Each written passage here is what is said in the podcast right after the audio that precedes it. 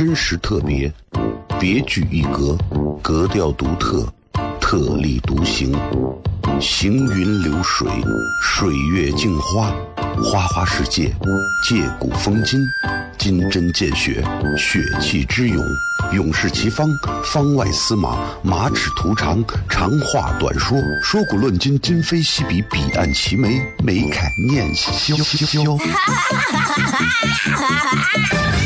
FM 一零一点一陕西秦腔广播，周一到周五每晚十九点，笑声雷雨，好好听听。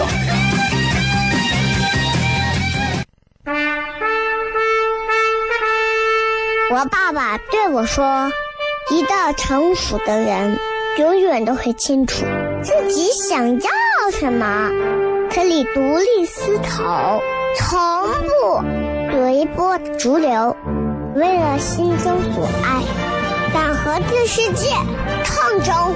更重要的是，不管变换多少身份和环境，永远都要做自己。”笑声雷雨，这就是我爸爸，没办法，就这么拽。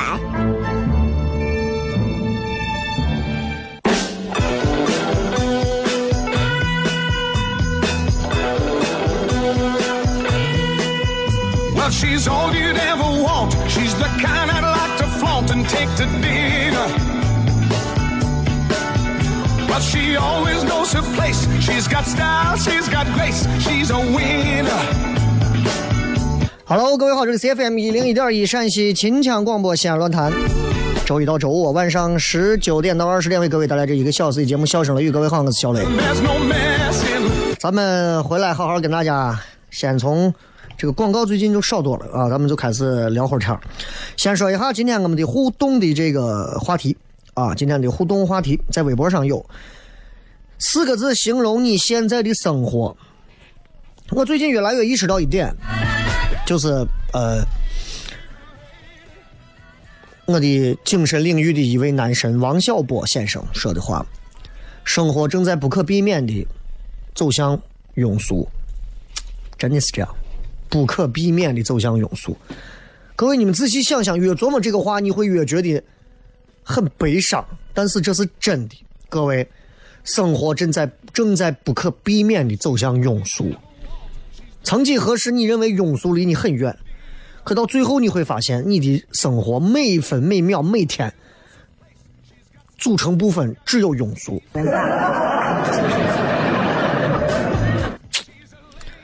唉，真的没办法。有时候有些人这自己长得不好看，但自己呢外貌协会的，对吧？丑了，你说还可以医学美容整形一下，对吧？你说有些人天天为这种事情烦的头大，你头大没有办法解决。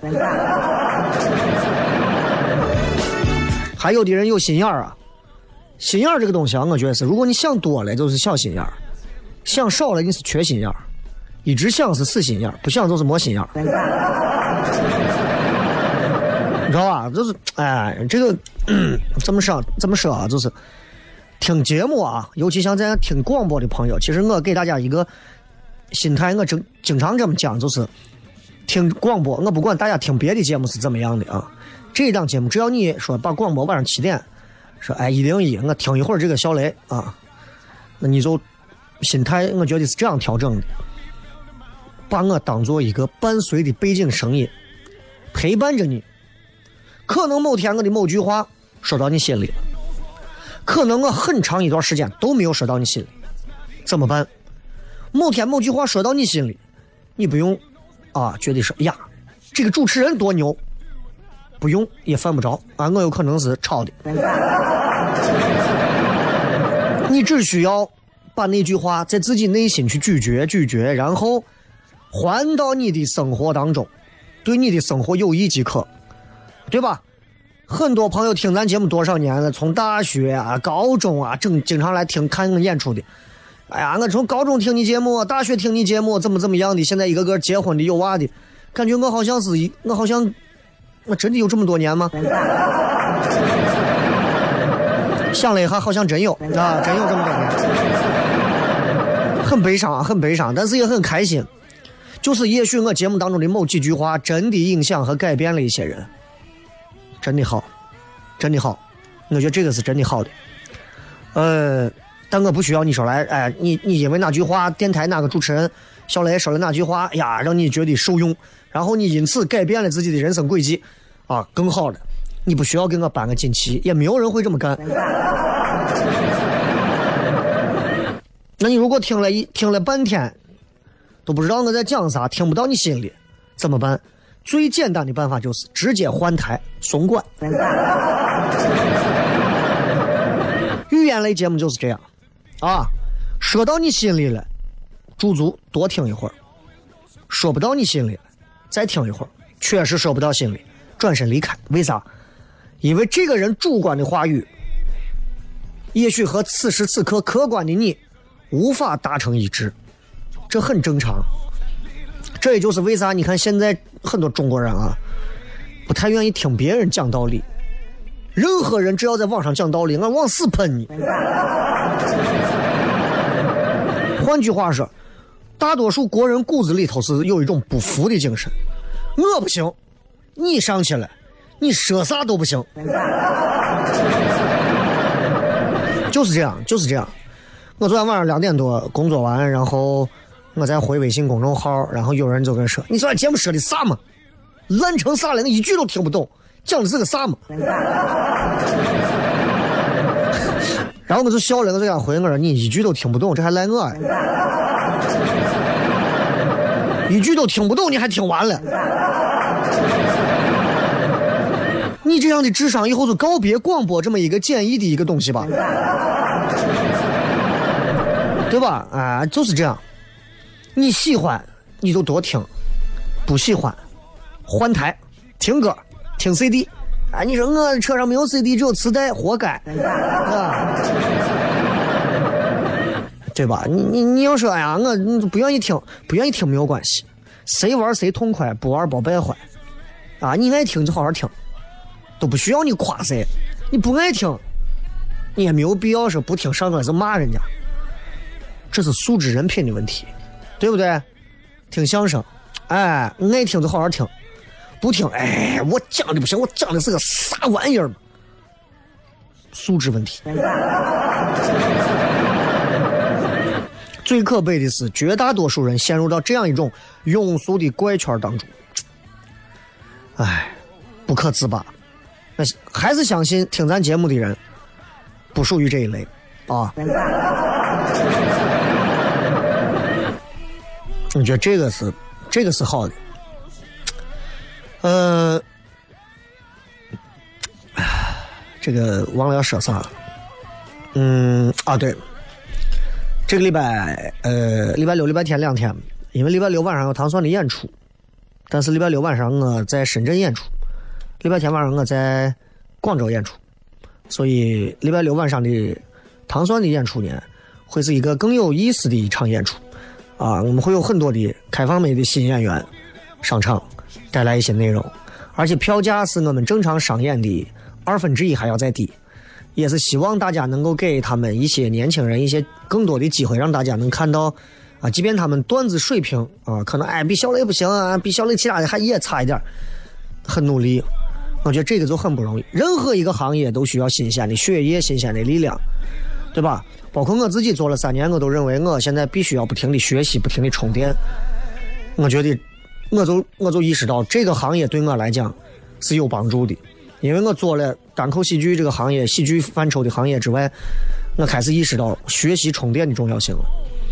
我做了十年的电台节目，我也会不停的去充电学习，因为每期节目一个小时，你要不停的说，我最多的时候一天上四个到五个小时的节目，不同的节目风格都是我一个人带班，对吧？哪有那么多话说呀？嗯，还不都过来？每期节目每段话都会不太一样，积累很重要，变通也很重要，好吧？所以希望大家听完这些之后，能够多宽容一些广播电台的主持人，毕竟他们不是喜马拉雅的 VIP，让你掏钱的收听的那些人，好吧？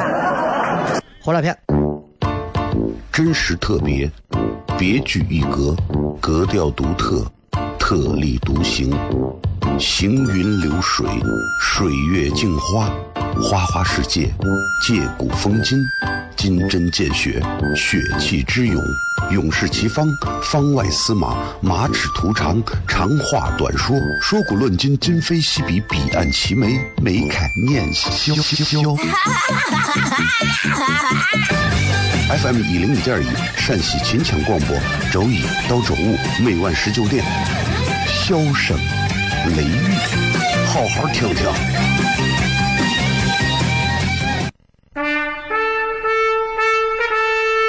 我爸爸对我说：“一个成熟的人，永远都会清楚自己想要什么，可以独立思考，从不随波逐流，为了心中所爱，敢和这世界抗争。更重要的是，不管变换多少身份和环境，永远都要做自己。”笑声雷雨，这就是我爸爸，没办法，就这么拽。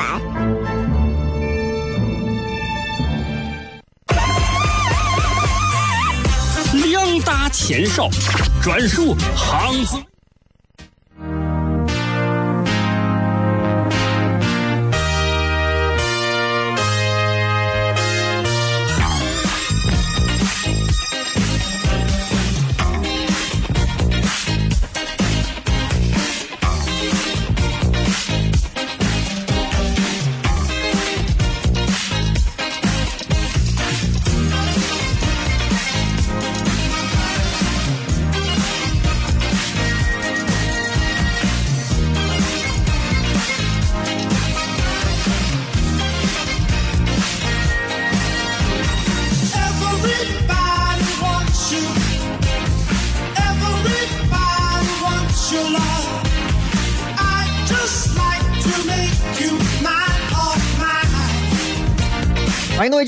笑声雷雨，各位好，我是小雷。今天想跟大家简单的聊一点跟教育有关的事儿啊。这个，我相信正在听节目的朋友，应该有很多的朋友都做过这件事情，就是都上过学吧。来，没有上过学的朋友，现在我给你三秒钟倒计时，然后你摁一下喇叭，轻轻的、短促的，一下啊，轻轻的摁一下。没有上过学的朋友，你们听听周围有多少这样的没有上过学的朋友啊？三二一，开始。你看，没有上过学的人都知道，市区内不能鸣笛这种事儿你都不懂。谢谢这些上过学的朋友啊，嗯。上过学的人都知道，我们不管是七零后、八零后、九零后、零零后，你们都知道现在的这个，你们都知道现在的所谓的这个这个学校教育，啊，你们也都知道现在的这个所谓的，就是这个学校教育出来的学生，我们都是当中的一批学生，教育出来是什么样的？其实我现在回想起来，我会觉得，其实教育中国的教育也在不停的升级。啊，很多人会抨击教育制度。其实我觉得，抨击不抨击，其实永远不会，永远不会有一个非常完美的东西出来。大家相信吧？对吧？对吧？这个世界不完美，社会不完美，各种东西其实都不够完美，啊！从上到下，你看到的所有东西可能都不完美。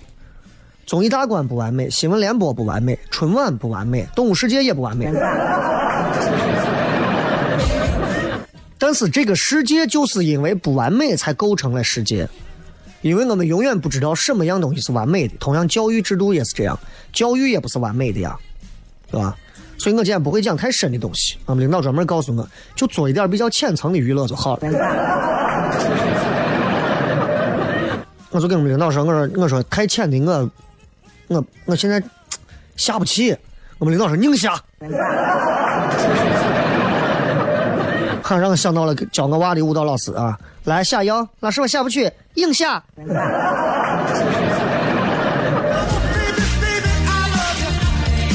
很多人可能会有这样的一种心态，就是如果再选一次，我绝对不会再选现在的那个以前那个学校。很多人会觉得学校教育出来的孩子们千篇一律、千人一面。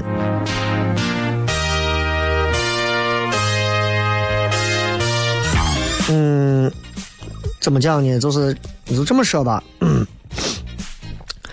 呃，大家有没有发现啊？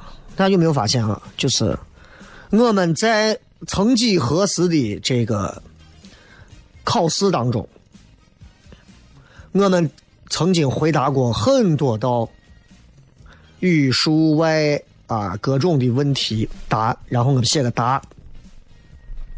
但是你现在回想起来，那些题目对我们此刻的生活有些许的帮助吗？我不知道大家，我只能很主观的说，我我认为帮助微乎其微，微乎其微啊！为啥这么讲？就是很多的题目。嗯，对于我成长之后的思考、思维、思整个的思辨能力，好像都没有一些帮助。当然，现在学校已经开始有一些学校已经会重视这个，但是绝大多数学校考试的题还都是就着课本上出一道问题。我们是在灌输教育，可我们真正，我觉得中华民族中国人真正需要的教育应该是什么样的？更应该是那种。就是，嗯，这个话应该怎么讲？一种真正培养人能力的一种教育。我觉得我们中国的教育现在已经在这么短短的这几十年的时间里，已经换了很多的、升级了很多的软硬件的东西。当然，课本上的那个画面的审美还是差一点。这个是值得我们深思的东西啊，深思的东西。我前两天看了个文章。挺有意思的，啊，就是应该好像是小崔说的，说他侄子读高二，他侄子读高二，高二的一个学生考了一道历史题，这个历史题讲的啥呢？说成吉思汗的继承人窝阔台，公元哪一年死？最远他打到啥地方？各位知道的朋友来摁一下喇叭。我历史啊。学了一整了，全部交回学校，让学校寄到俺屋啊，一块迁到祖坟里了。成吉思汗我知道，成吉思汗还有继承人吗？我不知道，继承人叫个啥？窝阔台？窝阔台是个东西还是个人？公元哪一年死？我哪知道哪一年死啊？他最远打到哪儿？哦，他的继承人又打了。很多的朋友应该跟我一样啊，哼，对这一部分的历史非常的生疏，答不出来，不要丢脸，答不出来很正常。这个世界的知识太多了，一个人说这都不知道，你问他一个宇宙外的知识，吓死他，对吧？后来就帮他帮他侄子找资料找资料，他说我到现在我都知道最后那个资料，这个窝阔台打到啥地方呢？这个名字很奇怪啊，是叫窝阔台吧？就这么念吧。打到现在的匈牙利附近，啊，就大概就是这么一个事情。然后呢，他给他侄子找完这道答案之后，他有一次发现，美国世界史也考了一个类似这样的问题，但是美国世界史的这道题目不是这么考的，不是这么问的。不是说谁的继承人什么时候死的，然后他最远打到哪儿？不是这么问的。他的题目是这样回答的，是这样说的：问成吉思汗的继承人啊，窝阔台，当初如果没有死，当初如果没有死，欧洲会发生什么变化？试着从经济、政治、社会三方面分析。我一听这是啥？这是典型的我们现在做的脱口秀、单口喜剧的思路。明白吧？各位，你们想一想，单口喜剧演员我们在场上说脱口秀的这些思路就是这么来的。如果历史问题，比方说雷锋啊是哪一年牺牲的，做过哪些好事，我们普通的问题是这样的：但是如果是我们单口喜剧，尤其学了这些美式脱口秀的这些表演，演员们的思路是这样的：在当今社会上，如果雷锋没有死，雷锋会对现如今的，就是这个社会的文明取向能有哪一方面的影响？对社会的哪一方面会有怎么怎么样的促进，还是有倒退？是从以下几个方面说出你的看法。这是一个脱口秀演员的套路，你看到吧？这都是典型的美式美式思路。所以你想想这道问题，各位，我问一下，如果你知道，你会怎么回答？你会怎么回答？比方说，小雷是哪一年进台的？小雷是哪一年从这个台里头离职的？这个就是个大日期嘛，对不对？人家说，如果小雷没有从省台离职，没有走，请问小雷对于省台的娱乐节目，包括广播以及电视节目的推动，有无任何的帮助和促进？是从以下三个方面来进行回答。当然啊，答案是一致的啊！我不当领导，我这辈子都不会有促进 啊。当然，回到历史人物啊，你们想一想这道题。成吉思汗的继承人窝阔台，当初如果他没有死，欧洲会发生什么什么变化？从经济、经济、政治、社会三个方面去做分析，这就是不同的区别。然后他就说到，有一个美国学生是这么回答的。那具体怎么回答呢？咱们稍微进一下半点广告啊，半点广告之后回来，咱们继续今天的笑声雷雨，好吧？不要走开，不要换台。真实特别，别具一格，格调独特，特立独行，行云流水，水月镜花，花花世界，借古风今，金针见血，血气之勇，勇士齐方，方外司马，马齿徒长，长话短说，说古论今，今非昔比，彼岸齐眉，眉开眼笑笑。FM 一零一点一，陕西秦腔广播，周一到周五每晚十九点，笑声雷雨，好好听听。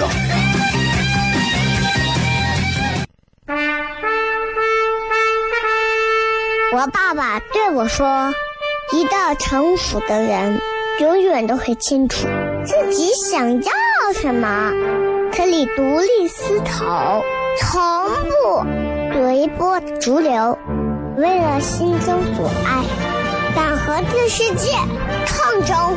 更重要的是，不管变换多少身份和环境，永远都要做自己。”笑声雷雨，这就是我爸爸，没办法，就这么拽。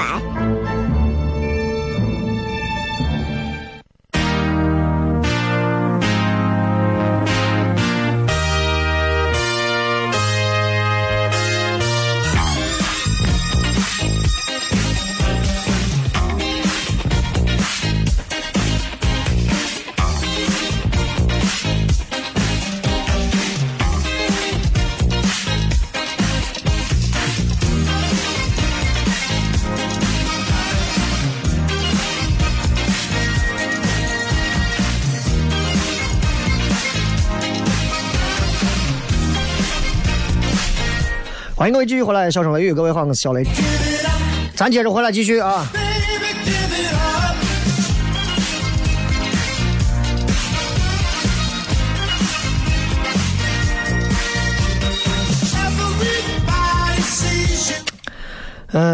嗯，刚才说了，同样一个问题，咱们的历史的提法和美国的一个这个美国世界史的一个提法会有一些区别。其实我们在这个区别当中要找到一些小细节。美国世界史在问到成吉思汗继承者窝阔台啊这个问题的时候，他没有说他是怎么死的，哪一年死的，最远打到哪儿。他是说，如果这个人没有死，欧洲会发生什么变化？经济、政治、社会几个方面去分析。然后他说到有一个学生是这么回答的，你听一下，我都听了，我就觉得哇，这种教育方式出来的娃们其实还挺有意思的。为啥他有自己的想法啊？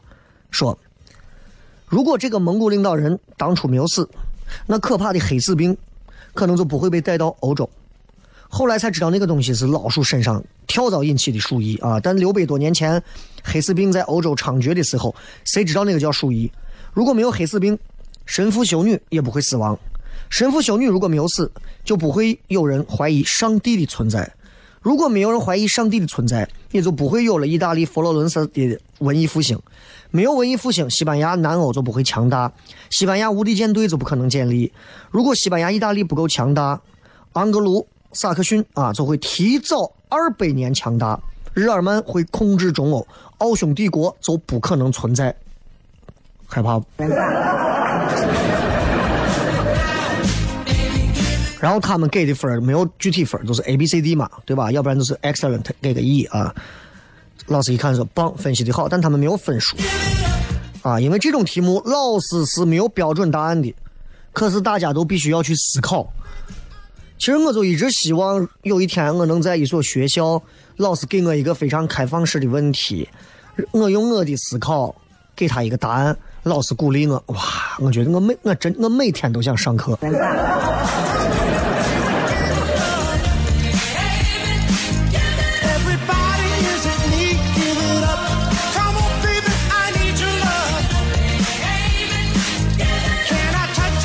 包括我们的一些邻国啊，也会经常在一些历史问题上去布置很多的这种问题，包括跟中国曾经有过一些战争的国家，他们在教育方面，亚洲的一些国家啊，比较近的一些亚洲国家中，他们也会问一些问题，比方说，他们就会问：如果一旦有战争发生，你觉得引起战争的原因和近因在哪里？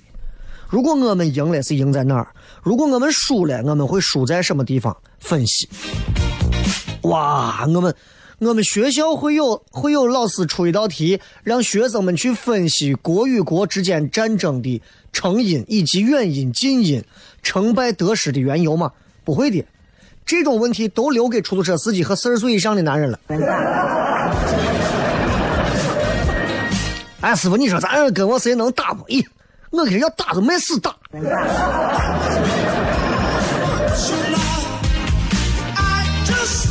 很多的一些学生，他们会有那种答案，他们会通过地理环境、地理位置、历史成因变化各种去告诉你，如果某国跟某国要是打起来，会因为哪个地方、哪个地方的海域、哪个地方的领空、哪个地方的这个啊背界界呃就是界限啊有什么问题，然后导致了哪些摩擦，然后会在多少年后可能会引起战争。啊，我觉得能让孩子们去做这样的一些深谋远虑的啊、高瞻远瞩的也好，或者是一些独立思考的锻炼，很厉害。而且能出这样题目的人和能写这样答案的学生，很可怕。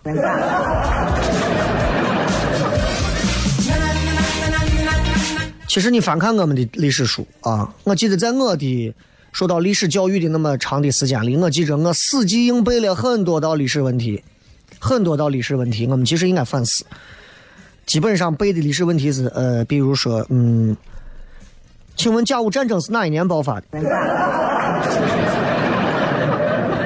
我就记住个哪一年，现在我也忘了，啊，一块迁进祖坟了，全忘了。甲午战争为啥打我都不知道。甲午战争签订的是什么条约？割让多少土地，赔偿多少银两？每个学生在那拿个抄啊复习本啊，各种啊做答案。然后我们一天到晚就研究什么时候我们把辽东半岛给割让了呀？什么时候我们丢了台湾澎湖列岛呀？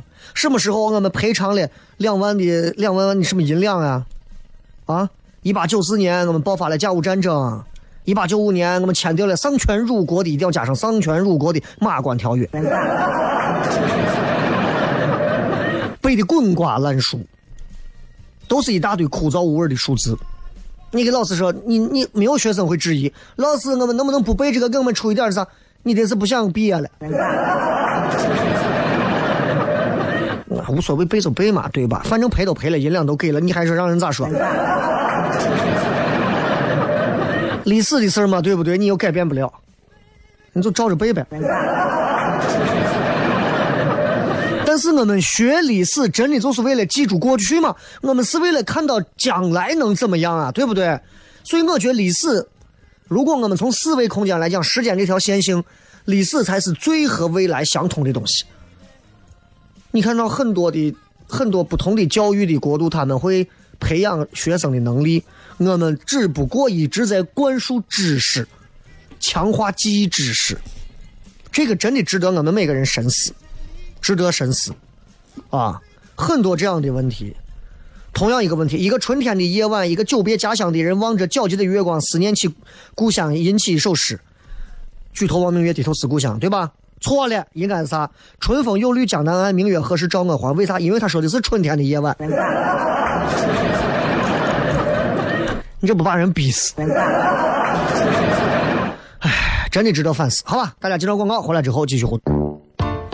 真实特别，别具一格，格调独特，特立独行，行云流水，水月镜花，花花世界，借古风今，金针见血，血气之勇，勇士齐方，方外司马，马齿图长，长话短说，说古论今，今非昔比，彼岸齐眉，眉开眼笑。FM 一零一点一陕西秦腔广播，周一到周五每晚十九点，笑声雷雨，好好听听。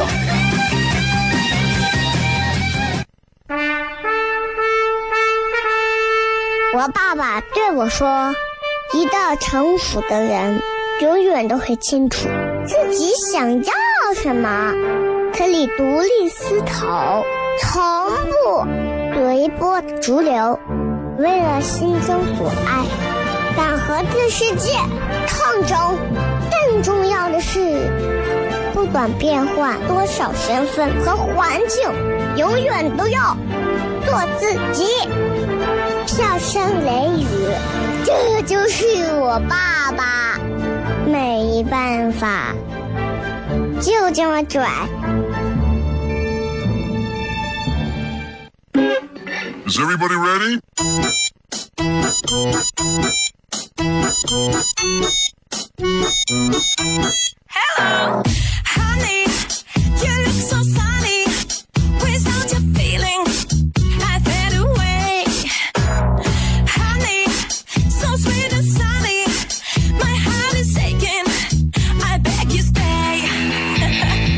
咱继续回来啊，来看一看啊，来看一看，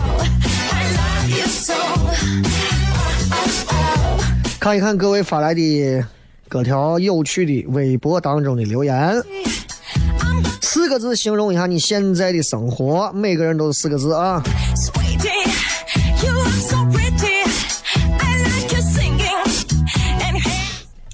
一个耳机说哪个平台可以实时收听你的节目啊？爱到一零一开始就喜欢你了，你就在一零一听嘛，那还有哪个台听着？I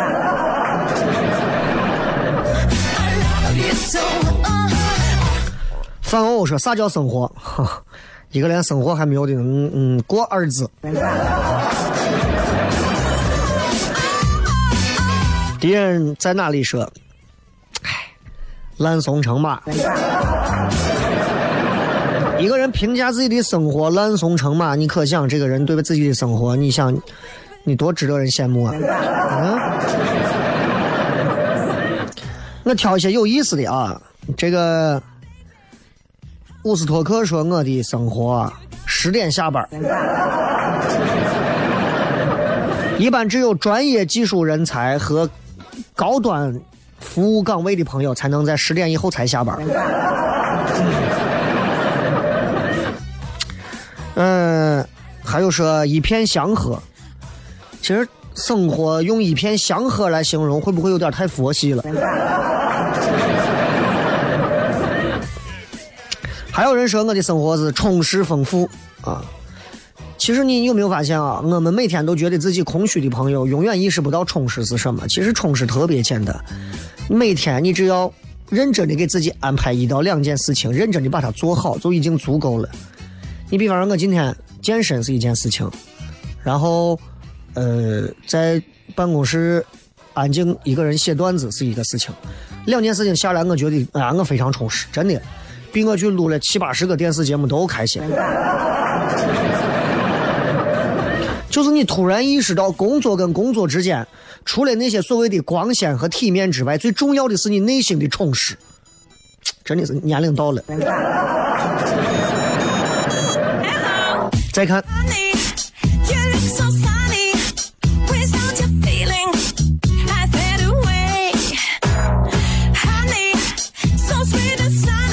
还有说这个呃顺其自然，啊 顺其自然的生活，你说了跟没有说一样。每天一袋纯牛奶说凄惨落魄。其实我很少能见到有哪个朋友的生活凄惨落魄，啊，除非这位朋友在那桥洞底下是正在行乞的朋友，不知道从哪捡了个手机。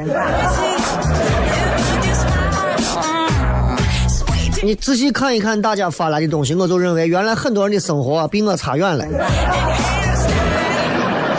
我给你们念一下这些人的生活啊：平淡无奇，哼，凄惨落魄，一团乱麻，苟且偷生，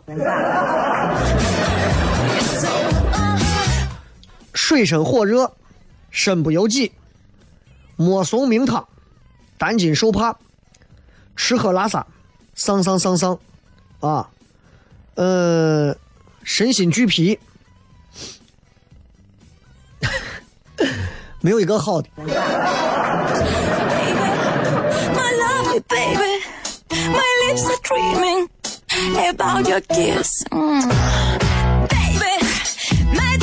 罗尔西海兰说，作为一个文科生，我从来没有见过直接问年份地点的题，而且那是一道填空题。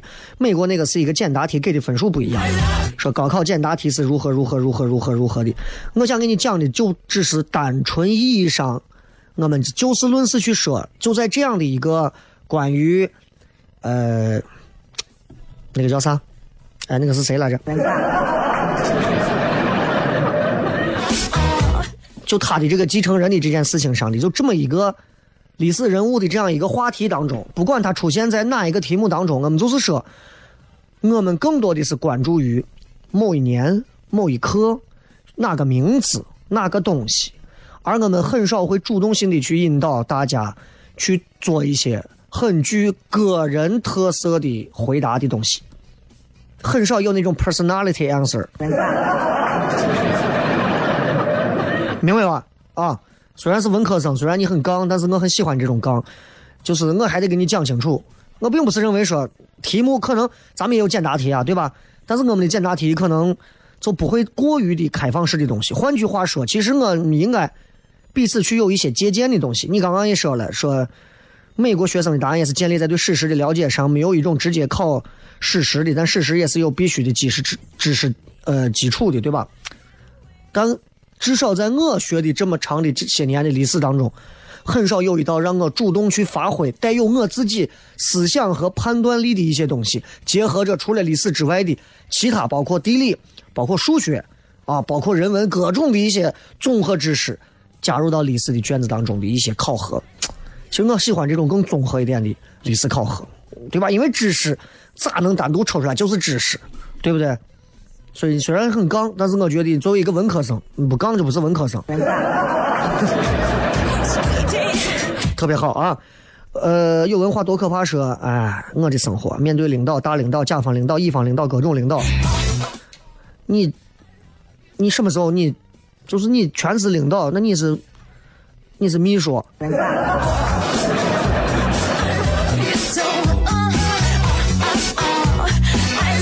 好吧，今天就跟大家讲这么多吧。最后时间送各位一首好听的歌曲，结束咱们今天的节目。然后明天晚上继续啊，希望大家继续来按时收听《笑声雷雨》，蜻蜓 FM 可以在线直播，喜马拉雅 FM 可以重播。昨天已经上传了九月份的重播节目了，这呃这周结束之后会把本周的直播节目全部也上传，好吧，拜拜。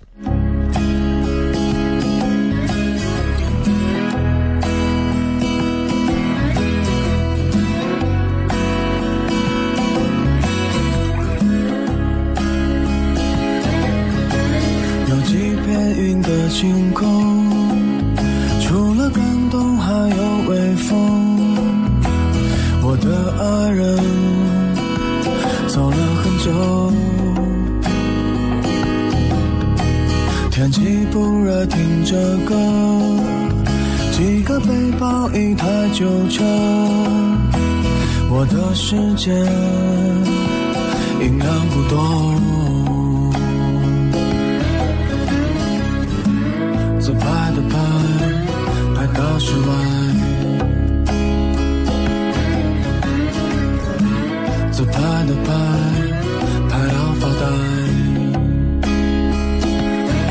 前面阳光正面照过来，眼睛也不愿意睁开。一生无非几个欢笑、悲哀和爱你的女孩。看了几遍人生的指南，我还是选择没姿态。